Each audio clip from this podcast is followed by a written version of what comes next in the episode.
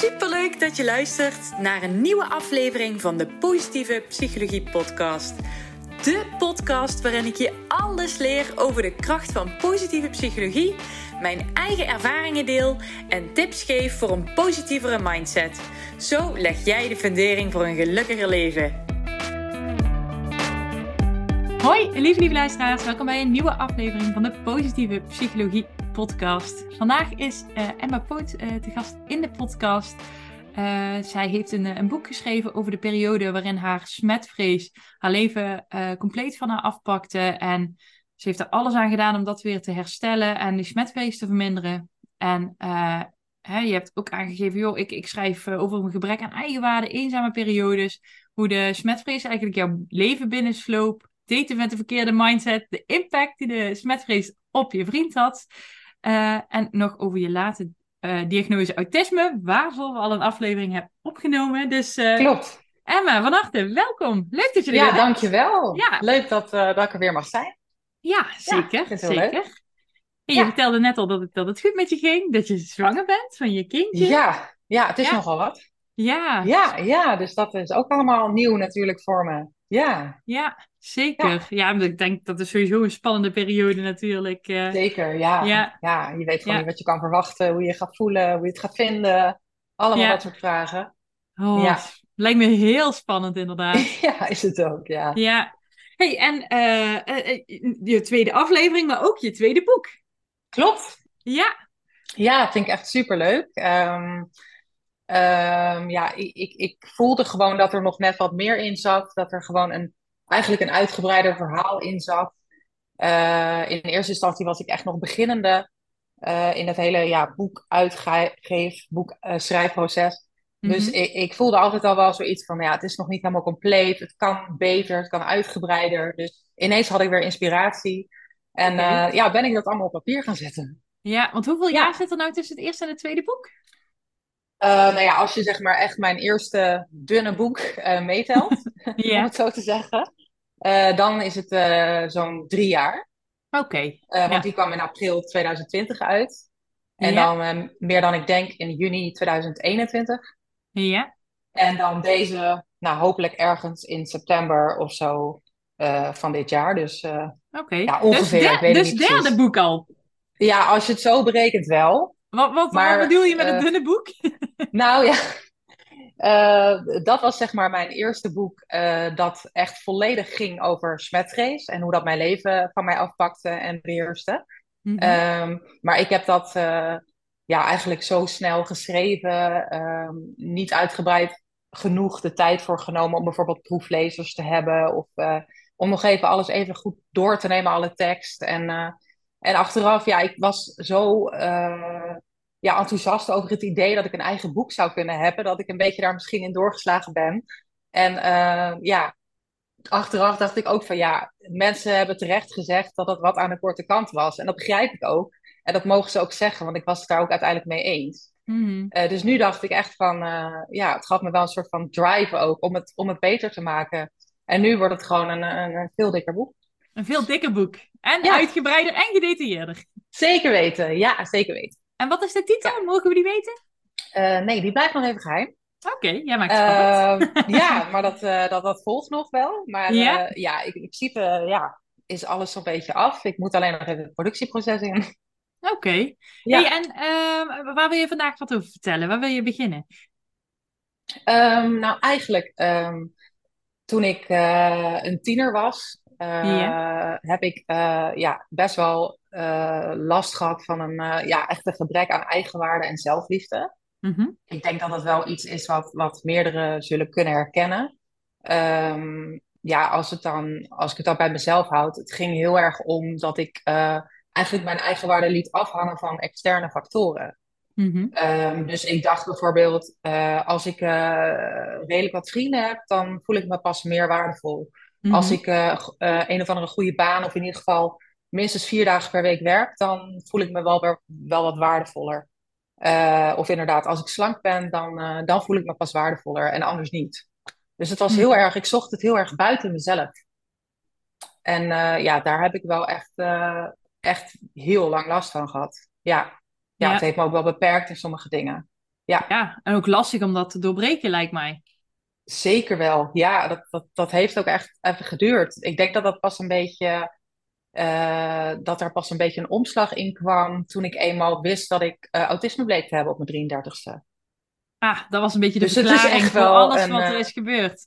Ja, eigenlijk wel, langzaamaan inderdaad. Dus wat dat betreft zou je bij wijze van kunnen zeggen... van mijn twaalfde tot mijn 33ste is mijn zelfbeeld niet altijd best geweest. Hmm. Tuurlijk zal er wel eens gaandeweg ergens een progressie zijn geweest... maar, maar nooit helemaal dat je denkt van... ja, nee, uh, zelfs een psycholoog moest mij ook zeggen van... Uh, um, nou ja, uh, wat vind jij dat een andere persoon waardevol maakt? Vroeg ze dan aan mij. En dan zei ik van, nou bijvoorbeeld dat iemand gewoon heel lief is of aardig is dat iemand behulpzaam is, dat iemand voor anderen klaarstaat. Uh, maar die antwoorden die hadden ook allemaal niks met werk of vrienden of figuur te maken. Mhm. Dus toen pas begon ik me ook een beetje te realiseren: wacht, ik, ik zoek het elke keer buiten mezelf, maar ik ben toch ook gewoon behulpzaam en zorgzaam en een aardig persoon en een warm persoon. En dat zijn, ja, dat zijn ook natuurlijk dingen die je waardevol maken. Echt niet alleen maar die externe factoren. Hmm. Ja. Inderdaad, en ook daar in de lab, eigenlijk bijna moet je voor alles wat, waar, wat voor jou eerst eigenwaarde was, moet je eigenlijk iets voor presteren. Ja, eigenlijk inderdaad. Het was eigenlijk ja. veelal gelinkt aan prestatie. Ja, klopt. Ja. ja. Ja. En hoe oud ben je nu, als ik vragen mag? mag je ik ben inmiddels alweer... Ja, zeker. ik ben inmiddels alweer 37. 37? Ja. Oké. Ja. ja. Al voel ik me wel jonger hoor. Ja. ik voel me gewoon echt jonger. Maar goed, hè? Uh, kalender zegt iets anders. Ja, precies. Ja. Ja, we kijken elkaar ja. tegelijkertijd aan. Ja, precies. ja, nee, ja, nee uh, uh, ik zat te denken, joh, weet je, met die eigenwaarde en, en die psycholoog heeft je daar heel erg mee, mee geholpen. Mm -hmm. um, en in welke fase is dan die smetvrees om de hoek komen kijken? Um, dat was eigenlijk op mijn 27ste in 2013. Um, ja, ik denk dat dat meer een soort ja, samenloop van omstandigheden was. Uh, ik had eigenlijk al vanaf mijn twaalfde wel wat last van mentale problemen. Uh, op mijn zestien heb ik dan een depressie gehad. Uh, ik had het op school gewoon heel erg moeilijk. Ehm, ik, ik kon ook qua ja, de volwassen wereld vond ik maar lastig. Mm -hmm. ik had gewoon heel veel moeite met mijn plek te vinden. Um, en ook zeker om ruimte in te nemen, überhaupt. Uh, en um, ja, ik heb heel vaak gewoon slecht in mijn vel gezeten en, en heel veel sombere periodes gekend. En um, ja, op een gegeven moment verloor ik dan uh, mijn baan uh, bij, bij een callcenter. wat helemaal geen boeiende baan was. Maar ja, ik vond het wel toch erg om die te verliezen, omdat ineens mijn structuur wegviel. Mhm. Eh, en dat was voor mij ja, op de een of andere manier de, druppel, zeg maar, die de emmer deed overlopen. En uh, ja, toen knapte er als het ware iets in mijn hoofd. Ja. ja. ja. En toen ben je die veiligheid in iets anders gaan zoeken eigenlijk. Ja, inderdaad, veiligheid en ook controle in, uh, ja, in dit geval in, in smetrace. Ja, ja. ja.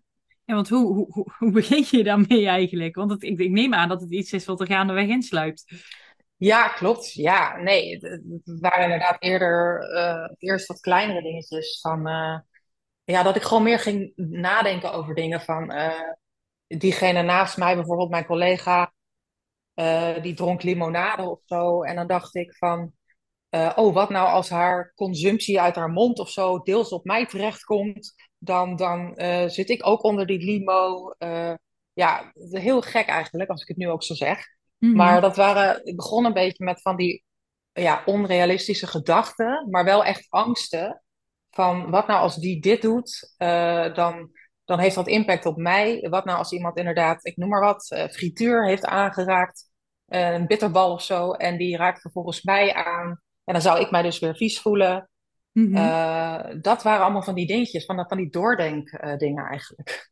Dus eigenlijk mocht niemand jou meer aanraken? Uh, nee, liever niet. Nee, liever niet. Nee, nee, nee. Nee, nee want ja, die structuur viel weg uh, en ik had geen baan meer. En dat had ik ook al eerder meegemaakt.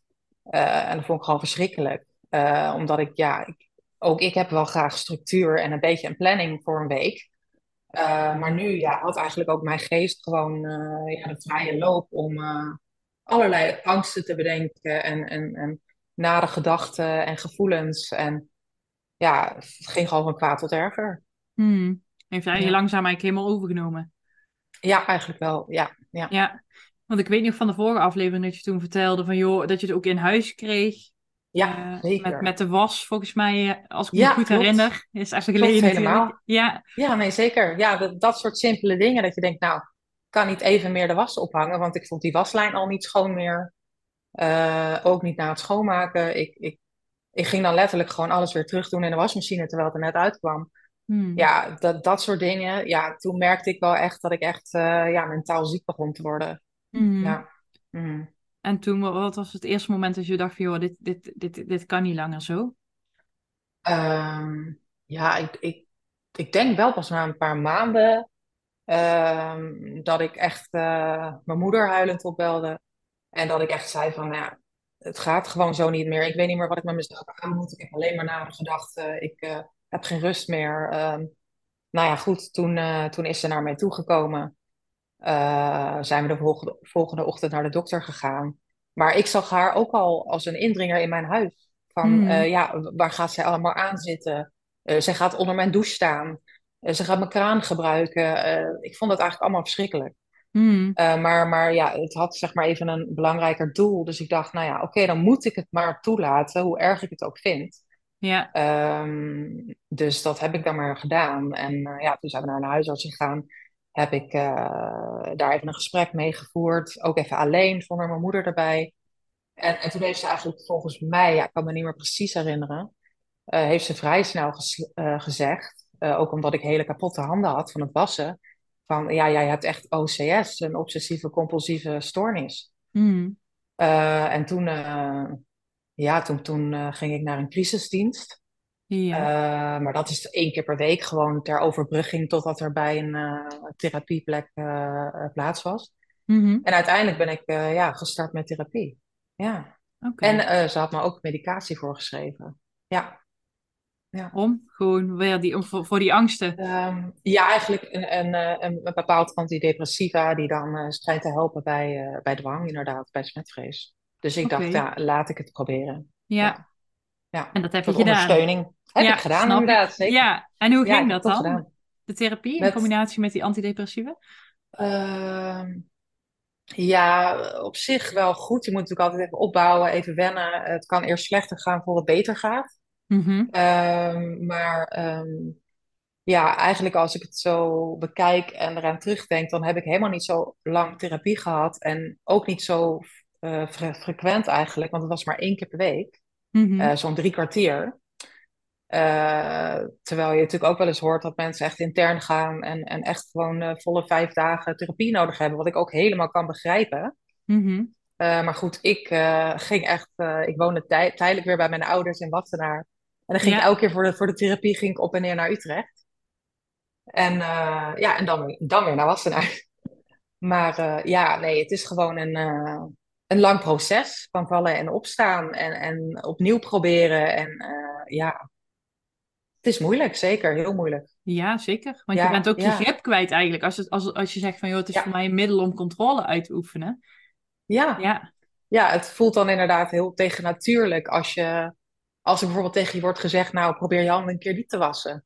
Of eh, probeer die jas even niet in de was te gooien. Of eh, probeer een keer met je haar los te eten in plaats van met je haar vast. Eh, want dat deed ik bijvoorbeeld ook altijd, want ik was bang dat er wat in mijn haar zou komen. Ja. Eh, dus dat zijn dan van die, van die dingen dat je denkt van ja, dat voelt zo tegennatuurlijk. Bijna alsof er tegen mij werd gezegd, je mag niet meer met mes en vork eten of zo. Mhm. Als ik dan een vergelijking moet maken. Ja. Zo apart, ja. ja, een soort van exposure therapie klinkt het bijna. Dus eh, doe maar wat je waar je bang voor bent. Ja. Ja, het was eigenlijk vooral cognitieve gedragstherapie. Eh, Mhm. Waarbij je echt inderdaad je gedachten ook leert uit te dagen. En eh, jezelf probeert bepaalde vragen te stellen. Van wat is nou het ergste dat er kan gebeuren? Eh, hoe reëel is de gedachte? Welk onheil kan er optreden? Allemaal dat soort dingen. Mhm. En daar dan ook uitgebreid over schrijven en over praten. Maar inderdaad toch ook wel een deel exposure. Ja, Ja. En, en als ik jou zo goed beluister, hebben je ouders je ook echt enorm gesteund die periode. Zeker, zeker. Ja, ik ben ze daar echt eh, nog steeds heel dankbaar voor. Want het is natuurlijk niet vanzelfsprekend eh, dat je ouders hebt eh, bij wie je terecht kan. of dat de band goed genoeg is dat je daarheen kan. dus ja, daar ben ik zeker heel dankbaar voor. Ja, ja. ja dat snap ik. is echt heel mhm. waardevol en uniek ook. Zeker weten. Ja, ja ik absoluut. weet niet hoe ik er anders bij had gezeten als ik nog alleen had moeten zijn. Dat snap dat ik. gewoon niet. Nee. nee. nee. Nee, je schreef mij van, joh, ik heb, uh, ik heb uh, in die periode op een gegeven moment ook een, een vriend gekregen, uh, terwijl je nog aan het herstellen was. Ja. Hoe, hoe is dat gegaan? Want er komt er weer een indringer in, jou, in jouw ruimte. Klopt. Ehm, ik heb hem ja, in mei 2015 leren kennen. En ehm, even voor de beeldvorming, ik had therapie van ja, januari 2014 tot september 2014. Mm dus ik, ik was al wel een paar maanden uit die therapie, dat wel. Uh, maar ik had daar tegenover ook weer ja, heel veel slechte ervaringen met daten. Uh, en ook wel heel veel nare ervaringen. Waardoor ik ook wel zoiets had van... Ik ben echt klaar met, met mannen. Um, en, um, en dat ik ook dus weer daarvoor in therapie, therapie ben gegaan. Uh, om gewoon ook ja, te werken ook aan mijn, inderdaad mijn mindset en aan mijn zelfbeeld. Want ook met daten merkte ik wel weer heel erg dat ik ja, mijn eigenwaarde liet afhangen van wat die ander dan van mij vond. Hmm. En als een, als een jongen mij dan bijvoorbeeld niet leuk vond, of ja, niet op de manier van een romantische manier, dan zag ik dat meteen eigenlijk als een soort persoonlijke afwijzing van ik ben niet leuk genoeg, ik, ik ben niet slank genoeg, ik, uh, ja, er, zal wel iets met mij zijn dan ook. Hmm. Heel stom eigenlijk, ja. Ja, dus het lag altijd aan jou en nooit eigenlijk aan de ander. In mm, jouw hoofd. Nou, ja, het lag inderdaad wel veel aan mezelf, maar ook wel dat ik dacht, ja, maar ik viel ook gewoon op de verkeerde types. En, en van waarom heb ik die als het ware aangetrokken en waarom ben ik daar mm. überhaupt mee in contact gekomen? Ja. Dat was achteraf wel echt dat ik dacht, van, wat heb je jezelf toch eigenlijk af en toe aangedaan? Ja. ja, dat is wat ik met mijn op opmerking bedoelde, dat je alles op jezelf hebt betrokken. Terwijl misschien ook heel veel dingen juist van de ander waren, niet eens van jou. Ja. Nee, klopt, klopt. Maar ik weet niet, het was een soort van, uh, ik weet niet of je die uitspraak kent. Uh, ja, die komt van een of andere film. En dat is uh, We Accept the Love We Think We Deserve. Ja. Um, en um, ik heb ook het idee dat het bij mij voelde alsof ja, ik dan eigenlijk bijna bewust een soort van uh, foute types of zo aantrok. Mm -hmm. zodat ik dan kon denken van ja, dit is dan kennelijk de liefde, terwijl je kan het niet eens liefde noemen, die ik vind dat ik verdien. Hm. Dus, dus daar blijkt ook wel weer echt dat gebrek aan, aan eigenwaarde uit. Ja, ja, ja zeker. hey, en, en die, uh, die vriend uh, die je toen hebt leren kennen, is die nog steeds mhm. bij je?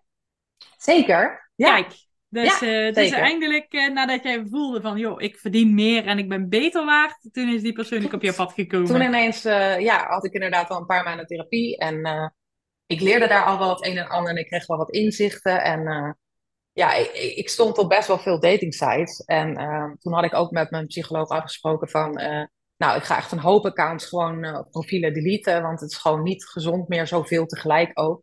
Mm -hmm. En het is niet te overzien. dus toen had ik enkel op één site mijn account aangehouden. Um, en wel afgesproken om een soort van te detoxen, zeg maar, van de meldingen en alles. maar op een gegeven moment ja, ging ik daar af en toe weer even op kijken. En toen had ik dus op een dag een bericht van ene Danny. En uh, ja, dat is dus degene met wie ik nog steeds ben, nu bijna alweer acht jaar. Zo. Ja, het is wat. Ja, nou ja, fijn eh, dat, je, dat je iemand hebt gevonden die goed en uh, lief voor je is. Ja. ja. Ja, ik denk wel dat het echt geholpen heeft. Ehm, ja, dat ik misschien al wel gaandeweg iets meer eigenwaarde kreeg. En een beter zelfbeeld kreeg. En ook uh, voor mezelf kon bedenken van uh, ja, dat een relatie uh, leuk is, een leuke aanvulling, maar het moet niet een soort van noodzaak zijn. En zo zag ik het wel altijd van ik moet een relatie, want ook dan ben ik waardevoller. want anders ben ik niet zo heel erg waardevol. Dus dat was weer. weer die ja, prestatie, die hè? Ja, weer Die, dat zelfbeeld dat in de weg zat. En nu dacht ik meer van, oké, eh, nou goed, weet je, ik kan best een keer met hem afspreken. We zullen wel zien hoe het is. Uh, maar ik, ja, daar, voorheen was het veel meer, daar hangt zoveel van af. En dit moet het worden. Heel ongezond eigenlijk. En nu was ik mhm. veel relaxter. En ik denk dat dat echt heeft geholpen. Ja. Ja. Ja, en dan een goed uitgepakt ook. ja, uh, gelukkig. Ja. Ja. Ja. ja. Ja, want hij, hij kwam je dan in, in zo'n periode na jouw therapie uh, tegen. Heeft hij een bepaalde rol gehad in het aansterken weer ook nog van jouw eigen waarde? Uh, ja, en ook wel echt nog meer, denk ik, in het verminderen van mijn smetvrees. Uh, omdat, ja, hij kwam natuurlijk ook wel eens bij mij langs, in mijn ruimte, om het zo te zeggen. ging daar bijvoorbeeld wel eens koken. gaat natuurlijk daar ook onder de douche staan, dat soort dingen. In bed slapen. Uh, ja, dat moest, waren wel allemaal dingen die ik dan uh, echt wilde toelaten. Omdat ik ook dacht van ja, anders laat ik als het ware de smetvrees weer winnen. Hmm. Uh, door dat niet te doen en niet toe te laten. Ja. maar nou, dat, dat wilde ik niet. Dat vond ik het niet waard. Dus ik dacht van ja, er zijn nog bepaalde dingen waar ik dan wel aan moet werken.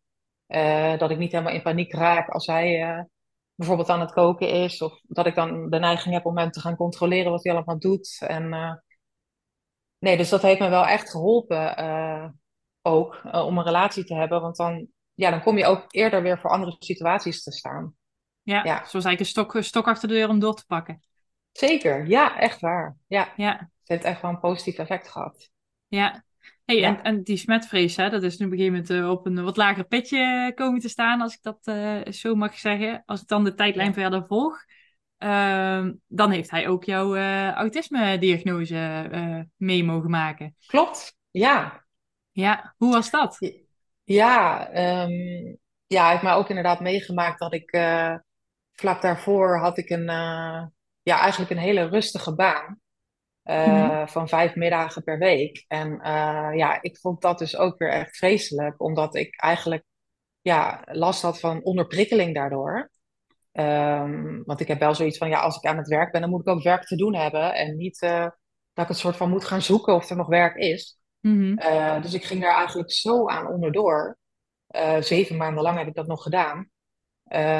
ja, dat het weer steeds slechter met me ging. En op een gegeven moment ben ik ook een praktijkondersteuner van de huisarts gaan zien om met iemand te praten.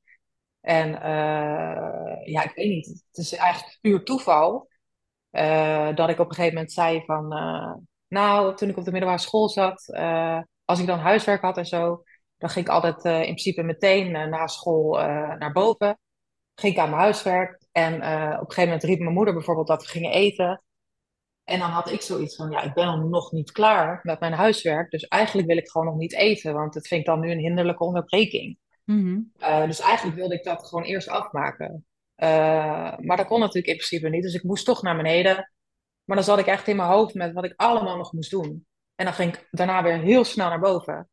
En toen ik dat zo tegen haar zei, toen zei ze tegen mij van ja, het klinkt misschien een beetje gek. Maar als jij mij dit zo vertelt, dan, uh, dan moet ik bij jou aan autisme denken. Heb je daar zelf wel eens aan gedacht? En toen dacht ik echt van, autisme? Ik? Ja. Ik was echt gewoon verbaasd. Uh, maar dat komt ook mede om, uh, doordat ik echt wel, natuurlijk ook dat stereotype uh, beeld in mijn hoofd had. Dus ik dacht van ja, maar dat klopt helemaal niet, want ik heb echt wel empathie, ik ben ook sociaal. En nou ja, dat, dat rijmde even niet aan mijn hoofd op dat moment. Hmm. Maar ja, achteraf gezien ben ik natuurlijk heel blij dat ze dat, dat noemde, want toen is dat balletje eindelijk gerold.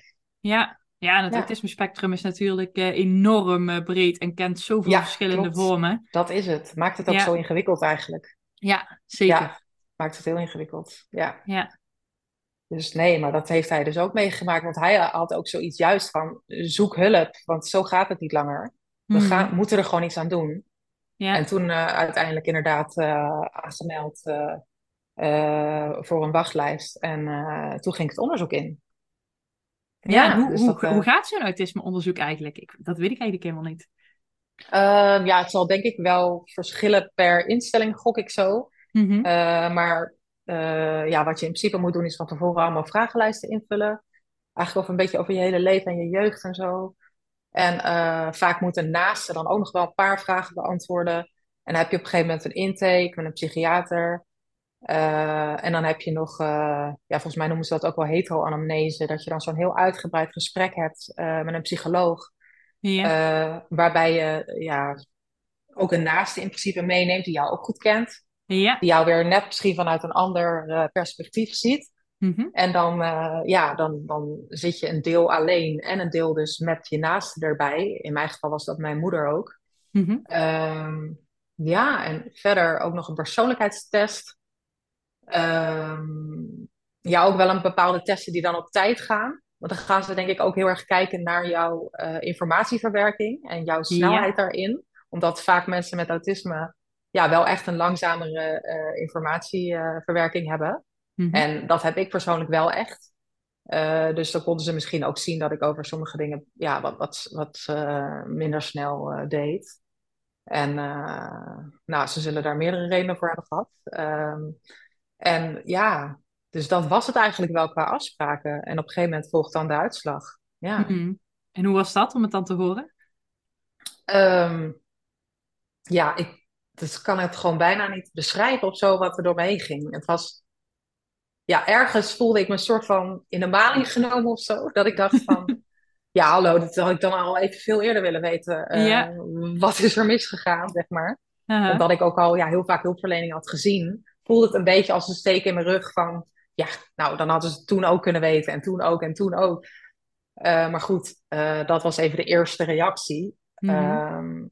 maar ja, het moet natuurlijk gewoon even bezinken en zo. En, en, en ik denk, ja, een aantal maanden daarna of zo uh, was het vooral opluchting. En zie je nou, ik ben niet helemaal gek. Of er is een reden voor mij misschien anders denken soms. Of anders gedragen. Of, of dat, dat ik bepaalde dingen misschien heb meegemaakt. Of dat bepaalde dingen zo gelopen zijn. Dus ja, het maakt ook al snel plaats voor, voor verklaringen en een opluchting. Ja, en misschien ook een bepaalde vorm van rust. Omdat je dan terug kan kijken van... joh, weet je, dit, dit heeft echt... dit verklaart zoveel. Oh, weet je, ja, oh, dus daarom heb ik dat zo gedaan. Of daarom is dat zo gebeurd. Klopt, dat is, ja, dat is wel echt zo inderdaad. Want je gaat heel veel dingen... Ja, of situaties of omstandigheden met terugwerkende kracht bekijken. Uh, en dan dacht ik echt van, oh wacht even, dit was misschien inderdaad al iets van een kenmerk. Of hier zat het misschien al een beetje in, maar ik wist dat natuurlijk niet. Nee. Maar uh, net zoals bijvoorbeeld met dat daten, uh, ja, dat was bijna een soort van destijds een obsessie. En um, ja, of je zou het bijna misschien een soort speciale interesse kunnen noemen die ik destijds had. wel de verkeerde, maar goed. ja, dan begrijp ik beter waarom ik me daar misschien zo in vastbeet. Ja. En, en ja, zo zijn er wel meer dingen dat je ineens denkt van, ah. Ja, ja, ja. Want wat je zegt net, hè, van, uh, uh, nou, ik gaf aan, joh, er zijn natuurlijk zoveel verschillende vormen van autisme. Jij geeft aan, joh, bij mij zit het op de informatieverwerking. hoe, hoe uit het zich verder bij jou? Um, ja, dat is een hele goede vraag. Dank je. het is altijd even dat je denkt, oké, wat ook alweer? Um, nou ja, ik, ik, ik merk het wel bij mezelf bij sommige denkpatronen misschien. Uh, of, of dat ik ergens gewoon ja, wat langer over nadenk. Um, ja, dat is gewoon een klein voorbeeld. Maar je hebt toch wel eens dat als je iemand gewoon even random uh, toevallig tegenkomt. Als het in een supermarkt of zo, of in een winkelstraat. Dat je dan even zegt, hé, hey, hoe gaat het? Ja, goed. Met jou? Ja, ook goed. Doei. Of zo. En, dan, en dan denk ik van, waarom doen we dat eigenlijk? Omdat ah. uh, je gaat zeg maar natuurlijk niet eerlijk zeggen, bijvoorbeeld, nou, ik zit er echt zwaar doorheen op dit moment uh, eigenlijk. En uh, ja, dan zou diegene jou waarschijnlijk ook aankijken van, oké, okay, waarom vertel je mij dit? Je verwacht natuurlijk gewoon te horen, ja, goed, goed en door. -huh. Dus dat soort dingen, daar ging ik dan wel eens over nadenken van, ja, maar dat vind ik dan eigenlijk heel ongemakkelijk. Omdat ik bijvoorbeeld ook heel vaak niet daarin de waarheid vertelde. En dan dacht ik, ja, wat heeft dit nou eigenlijk voor zin? Dit is eigenlijk heel raar. Ja. Maar goed, dat is maar een voorbeeld. Mm. Uh, en ik denk ook wel, ja, ik heb wel echt, ik ga heel slecht uh, op onrecht. Um, maar dat kan echt van alles zijn. Het kan natuurlijk ook wel zijn dat mensen die onterecht in de gevangenis zitten. Mm -hmm. uh, maar, maar ook al kleinere dingen, als bijvoorbeeld iemand die me dierbaar is, uh, niet goed behandeld wordt. Of ja, daar kan ik ook dan echt wel heel fel op gaan. Mm -hmm. Maar ja, zo zullen er nog wel meer dingen zijn. Ongetwijfeld. Als ik het dan even zo moet opnoemen, dan vind ik het soms wel lastig. Ja, snap ik. Uh, ja, ik, ik, denk ook wel, dat is ook wel het bijzondere. Uh, soms heeft autisme denk ik ook veel tegenstrijdigheden. Uh, want ik, ik, kan bijvoorbeeld ja, heel veel empathie hebben. Echt heel veel inlevingsvermogen. Dat ik het eigenlijk soms te veel vind, dat ik me zoveel aantrek van anderen. Ja. Ehm, maar aan de andere kant heb ik soms ook dat ik uh, ja, dat ik misschien heel direct en, en niet subtiel uit de hoek kan komen. En, en dan lijkt het echt alsof ik een soort van geen empathie heb. Dus het ligt maar net zeg maar, aan waar het over gaat. Ja. Maar uh, ja, die twee kanten kan ik wel hebben, ja. Ja, oké. Dus een beetje, als ik het even chargeer, is het echt heel zwart-wit. Dus of je krijgt, het, soms. Of je krijgt het direct in je gezicht, uh, precies uh, wat je denkt precies. en wat je vindt. Ja. En, uh, of je bent zo empathisch dat het je niet, niet meer loslaat. Inderdaad, eigenlijk wel, ja. ja. Ja, en dat is eigenlijk best gek. Net zoals dat, kijk, als ik ergens echt interesse in heb, dan, dan ga ik er echt vol voor. En dan voel ik het het liefst gewoon meteen ook uit. En hoe eerder, hoe beter. Maar als het dan weer iets is wat me echt totaal niet interesseert, dan, dan, dan kan ik weer juist heel laks zijn. En dan stel ik het uit en dan doe ik het misschien wel heel laat of helemaal niet.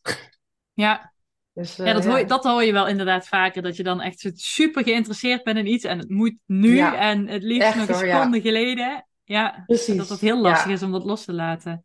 Klopt, want dat kan echt al met kleine dingen zijn dat ik denk, nou, ik wil die kamer gaan verven.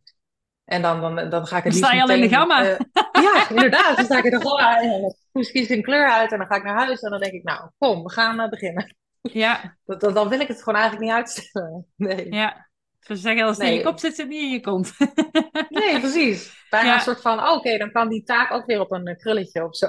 Dan ja, precies. voltooid precies. Ja. want uh, mensen met autisme, eh, die hebben, krijgen vaak te maken met, uh, met heel veel vooroordelen natuurlijk. Klopt, zeker, Hè? Ja. Hè? Wat, je net al, uh, wat je net al noemde. Shit, dan heb ik het kwijt. Je had een een goed voorbeeld. Over de empathie? ja, dankjewel. Ja. Ehm, die hoor je vaak, maar ook wat, dat bijvoorbeeld spreekwoorden, dat dat lastig is, zeg maar.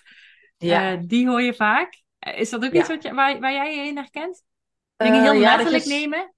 Mhm. Ja, op zich wel. Ik kan dat wel eens doen. Uh, zeker als ik bijvoorbeeld, stel het gaat om een appje en er staat geen emotie bij, ja, dan, dan denk ik van, is het nou serieus bedoeld? Of ja, soms ah. weet ik het misschien wel hoor, maar dan ga ik toch even ervan uit dat het wel serieus is bedoeld. En dan word ik een soort van uitgelachen of zo, bij wijze van spreken. Hmm. Maar ik vind dat soms moeilijk inschatten, maar ik denk dat ik daar inmiddels wel iets beter in geworden ben. Mhm. Eh, maar ja, ik denk dat een van de meest gehoorde uitspraken ook wel is van, maar je ziet er helemaal niet autistisch uit. Ja. Um, Want hoe ziet een autist er dan uit, denk ik altijd als nou, ik zoals ik. Nee, ja. nee.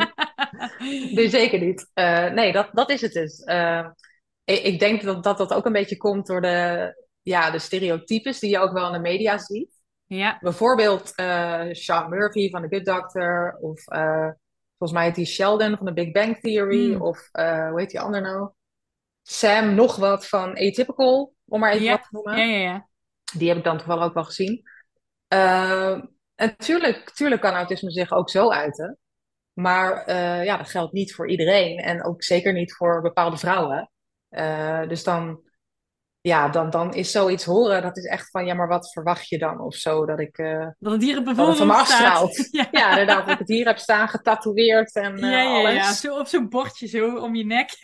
ja, precies. Nou ja, weet je wat het ook is? Weet je, je hebt autisme, je bent niet autisme, weet je. Je bent gewoon Emma. Uh, die... Ja, tenzij je zou zeggen, ja, de, de, ene vindt het fijn om te zeggen, ik ben autistisch. De ander zegt, ik heb autisme, ik vind het allemaal goed. Maakt mij niet uit. Je bent nog steeds een dus mens. Precies, ik ben nog steeds gewoon een mens. En uh, ja, zeker. Ja, ja, en iedereen heeft zijn mooie en minder mooie kanten. Nou ja, en daar heeft iedereen zijn eigen uitdaging weer mee. Inderdaad, klopt. Om ermee om te gaan. Ja, ja zeker. Hey, en zijn er nog andere onderwerpen die je vandaag graag aan zou tippen? Want je zei, ik heb het een en ander voorbereid. En ik wilde je niet te veel van je, van je voorbereiding afhalen. nee, snap dus, ik hoor. Ik denk, ik check hem even met je. ja, nee, het is niet echt dat ik iets heb voorbereid, maar meer, meer dat ik dacht van oh ja, die thema's die, die komen bijvoorbeeld onder andere ook in mijn boek voor. Dus dat is misschien wel misschien interessant om over te hebben. Maar ja, natuurlijk, we hebben al wat behandeld. Ehm, ja, en, en, en waar ik het dan ook nog wel in mijn boek over heb, is eenzame periodes die ik dan heb gekend. En ook wel nog een ander copingmechanisme dat ik dan had ge, ja, ontwikkeld. verstoorde relatie met eten ook. Oké. Ja. Wat ook was, wat ik wel, wat ik begrijp als je de hele tijd zegt, joh, ik ben pas goed genoeg als ik dun ben. Dan vind ik het heel, vind ik het een logisch copingmechanisme om in te zetten. Want hoe uitte zich dat bij jou bijvoorbeeld? Um, Nou, het begon er eigenlijk mee dat ik uh, had besloten geen warme avondmaaltijden meer te eten. Okay. Uh, omdat ik op de een of andere manier dacht, ja, wat dacht ik? Uh, dat ik dan minder calorieën binnenkreeg sowieso. Mm -hmm. um, en, en ja, dat ik daar misschien wel wat van af zou vallen. Um, ja, ik had niet echt een hele goede reden, maar het voelde voor mij ook als, als een soort van vorm van controle. Van ik kan bepalen wat ik eet en wat ik vooral niet eet. En, mensen gaan mij niet zeggen, nou je moet per se dit eten. Ja. Want ik woonde destijds weer even alleen, dus ja, ik, ik kon dat allemaal gewoon doen. Mm en ook wel eigenlijk gewoon, ja, slecht ontbijten. Dat ik, ja, ik, ik was echt een soort van uh, cornflakes uh, verslaafde, zou ik het willen noemen. en uh, dat is op zich prima en dat is lekker wel. Maar dan zou ik het eerder nu eten als een snack en niet als ontbijt, want het vult gewoon totaal niet. Mm-hmm. Uh, dus ik had eigenlijk altijd uh, cornflakes en dan smiddags ook weer een andere cereal. En dan misschien Want dat was dan in je hoofd veilig eten dan of zo? Ja, dat was okay. gewoon gezond ja. en, en, en, en, en mager en dit en dat. Klopt volgens mij niet eens, maar goed. Maar uh, in ieder geval nul voedingsstoffen, denk ik ongeveer. Maar goed, in ieder geval weinig. En dan had ik ja, soms was tussendoortje nog misschien een fruitsmoothie die ik zelf had gemaakt. En dan uh, in de avond boterhammen. En dat ging dan dag in dag uit zo door. Hm. Ja. Uh, dus het was niet zo dat ik maaltijden oversloeg of zo. Um, maar wel ja, dat ik dit patroon wel echt jaren zo heb volgehouden. Ja, gewoon in je hoofd een aantal producten gemaakt, combi's bedacht die in jouw hoofd dan veilig waren. Precies, ja. En, en ook wel echt met sporten. Uh, dat ik echt uh, ja, de lat daarin ook steeds hoger ging leggen van uh, ja, steeds meer calorieën verbranden. maar en dat met alleen ontbijten op, ja, het is echt, echt niet goed. Nee, nee snap maar dat was voor mij gewoon een houvast. Een soort van, oké, okay, daar ben, ben ik tenminste ergens goed in. Zo zag ik het. Ja, ja. ja, en dan ben je in ieder geval op, op jouw ongezonde manier bezig met die eigenwaarde. Ja. Wat dan in de praktijk vaak, maar dan vul ik het even voor je in, meestal niet blijkt te werken, want het is toch nooit goed genoeg. Nee, nee, ook dat inderdaad. Je denkt, ja, wanneer ga je een keer wel tevreden zijn dan? Uh, als je x aantal kilo weegt, of uh, ja, weet ik veel. Uh, je, je, je streeft eigenlijk naar iets wat je niet gaat bereiken ook. Nee, ja, want geluk zit in je hoofd en uiteindelijk maakt het dan geen flikker uit of je 20 kilo meer of minder weegt. Ja. Klopt. Ja, en dan ben, ik, dan ben ik wel ondertussen even, ik was net al aan het denken, joh, hoe, hoe zit het in de, in de, in de tijdlijn? Is, is die smetvrees de vervanging hiervan geworden? Of is dat samengegaan? Ik, ben nieuwsgierig hoe zich dat heeft ontwikkeld. Um, nou, ik denk, even kijken, ik heb uh, voor de smetvrees had ik al wel die verstoorde relatie met eten. Mm -hmm. uh, al wel een aantal jaren daarvoor. Um, ook toen mijn allereerste relatie uitging. Dat heeft niet meegeholpen. Want dan was je ook op zoek naar eh, iets om, om controle over te krijgen. Want over die man uh, had je dat dan niet. Nee, nee. nee. en toen ben ik inderdaad, uh, na die, nadat die eerste relatie uitging, ben ik dus dat ongezonde daten gaan doen, om het zo te zeggen. Mm -hmm. En in die tijd dus ook die verstoorde relatie met eten. En um, ja, en toen uiteindelijk dus in 2013 ook nog de smetvrees. Dus het, het liep eigenlijk allemaal een beetje door elkaar heen. Mm um, ja, eigenlijk wel. Het liep gewoon door elkaar heen. Ja, ja, dus eigenlijk een heel aantal jaar van het krijgen van controle op iets waar eigenlijk geen controle hoeft te krijgen. Nee, dat lijkt me ook heel frustrerend en vermoeiend eigenlijk. Ja, is het ook echt. Want uh, ja, als ik daar dan nu uh, op terugkijk of uh, daar reflectie op heb, dan, ja, dan, dan raakt het me eigenlijk pas e extra of zo. Omdat je dan omdat ik dan echt denk van, ja, alleen al bijvoorbeeld dat daten, dat had zo anders kunnen gaan. Uh, ook als ik bij wijze van spreken bijvoorbeeld eerder had geweten van mijn autisme, dan had ik mezelf misschien al wat beter gekend en begrepen. Waardoor ik dan wist, oh, ik doe dat zo, dus dat kunnen we beter even niet doen. Maar ik kon mezelf ook nooit, hoe zeg je dat ook weer, terugroepen. Mm -hmm. uh, ja, dat, dat kon ik natuurlijk niet, want ik had ook eigenlijk nauwelijks zicht op wie ik was. Of wie ik ben. Dus dat, ja. dat heeft ook nooit meegeholpen. Nee. Nee, nee. nee. Hey, en, en, eh, en dan snap ik ook dat je zegt, joh, het thema eenzaamheid. Ik denk dat je dan ook heel vaak heel alleen hebt gevoeld. Want wat was, ben jij aan het strijden geweest in je eentje eigenlijk? Tegen jezelf, ook nog eens. Mm -hmm. Klopt. Ja. ja. Ja. nee, dat is inderdaad ook inderdaad dat je daar letterlijk eenzaam van gaat voelen. Van, ja, dat je in je eentje zo met al die problemen zit. En ook geen andere manier weet ja, om met spanning en stress en zo om te gaan. maar ook gewoon dat ik letterlijk heel weinig contacten maar had. dus het was eigenlijk allebei. Ja. ja. Dus dan, daarin voelde had ik je, had, je, had, je, had je buiten je ouders dan nog mensen die liefdevol met jou omgingen om je heen? Ehm, ja, ik had wel uh, twee vriendinnen uh, die ik al echt van jongs af aan ken. Mm maar goed, ja, de ene die, die woonde nog ja, in Wassenaar. En de andere in Amsterdam. Dus we wonen wel alle drie in andere steden. Dus dat mm -hmm. wordt dan toch, werd dan toch een beetje lastig om elkaar ja. vaak te zien. Ja. Um, en ja, er zijn natuurlijk wel mensen gekomen en gegaan. Maar um, nee, ik had wel vaak inderdaad het gevoel van, ja, bij wie kan ik nou uh, inderdaad terecht? En uh, ja, in de tijd van, van mijn eerste relatie dan bij diegene. Mm. Uh, maar toen dat uitging, had ik voor mijn gevoel weer helemaal niemand. Ja, dan voel je je natuurlijk wel mijn ouders, maar... Ja, maar dat is, maar goed, andere, dat is een andere ja, band. Ja, is toch anders. Ja, toch anders. En ik wil ook niet de hele tijd daarop leunen of zeker als daar ook weer dingen gaande waren, dat ik dacht, ja, ik ga niet ook nog eens met mijn dingen komen. Ja, ik wist gewoon niet waar ik heen moest met mijn gevoel. Dus dan ging ik mhm. dat inderdaad maar zoeken in, in, in eten, in, in sporten, nou, dat soort dingen. Ja, maar ook misschien als ik het nu zo in deze context hoor, misschien ook een vorm van afleiding. Om je maar niet alleen te voelen. Ook, ja, ik denk het wel. Ja. Ja, dus in ieder geval uh, ergens weer grip, uh, ja, grip ja, en afleiding en, uh, en maar oogkleppen op en door. Ja. Ja, ja, ja. zeker. Ja. ja. Dus, al met al, hele weg bewandeld. Ja, nogal, inderdaad. Veel dingen meegemaakt, maar uiteindelijk als een mooi, sterk mens eruit gekomen met een uh, liefdevolle partner aan je zij, met een liefkindje in je buik. Ja. Eind goed, al goed zou je zeggen, toch? ja, nee, maar het is wel echt zo inderdaad dat, uh, dat eigenlijk vooral inderdaad sinds de diagnose autisme, dat, dat, dat het wel echt allemaal beter is gegaan. En uh, dat ik ook zoveel over mezelf heb geleerd en, en, en echt mezelf veel beter begrijp. En uh, uh, ja, dat ik eigenlijk, hoe gek het ook klinkt, pas meer daarna mijn hart ben gaan volgen in bepaalde dingen. En echt ben gaan nadenken van wat, wat vind ik nou leuk om te doen. Mm -hmm. Of het nu qua werk is of, of hobby's of, of interesses. Daarvoor ja, was ik veel meer bezig met, ja, ik moet eigenlijk ergens een soort van inpassen in een soort maatschappij. Uh, ook al hoor ik daar misschien niet helemaal thuis. Of pas ik er niet in, dus dan ga ik maar doen wat anderen van mij willen of verwachten. terwijl daarna ging ik pas meer denken van, wat vind ik nou leuk om te doen?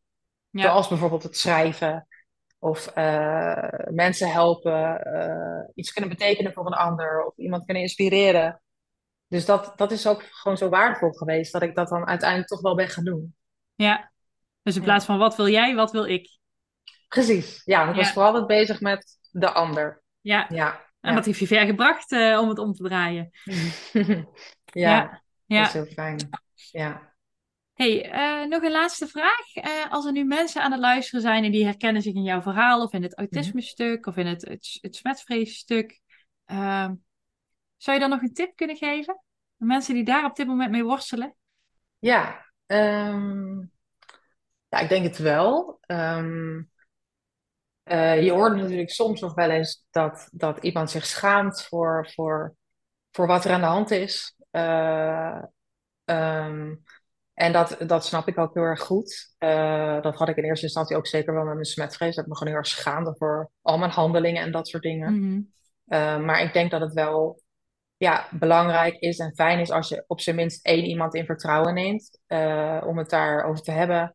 Om ook samen te kijken naar, oké, wat zouden we hier aan kunnen doen? Wat, zou je hiermee willen? Uh, wat heb je nodig? Uh, zullen we keer naar de huisarts gaan? Of ja, zullen we naar, naar een praktijkondersteuner gaan? Of gewoon dat je even kan sparren met iemand van, nou, wat zou ik nou fijn vinden en nodig hebben? Ehm, ja, en ook vooral, uh, heb ik misschien wel eens eerder gezegd, maar wat betreft het autisme, als je te maken krijgt met vooroordelen, van ja, maar jij bent zo sociaal, jij kan het niet hebben of zo, dat je dan vooral niet laat wegsturen en dat je dan wel gewoon zorgt, als het even kan, uh, ja, dat je serieus genomen wordt. En dat je dan niet denkt, nou oké, okay, laat maar dan.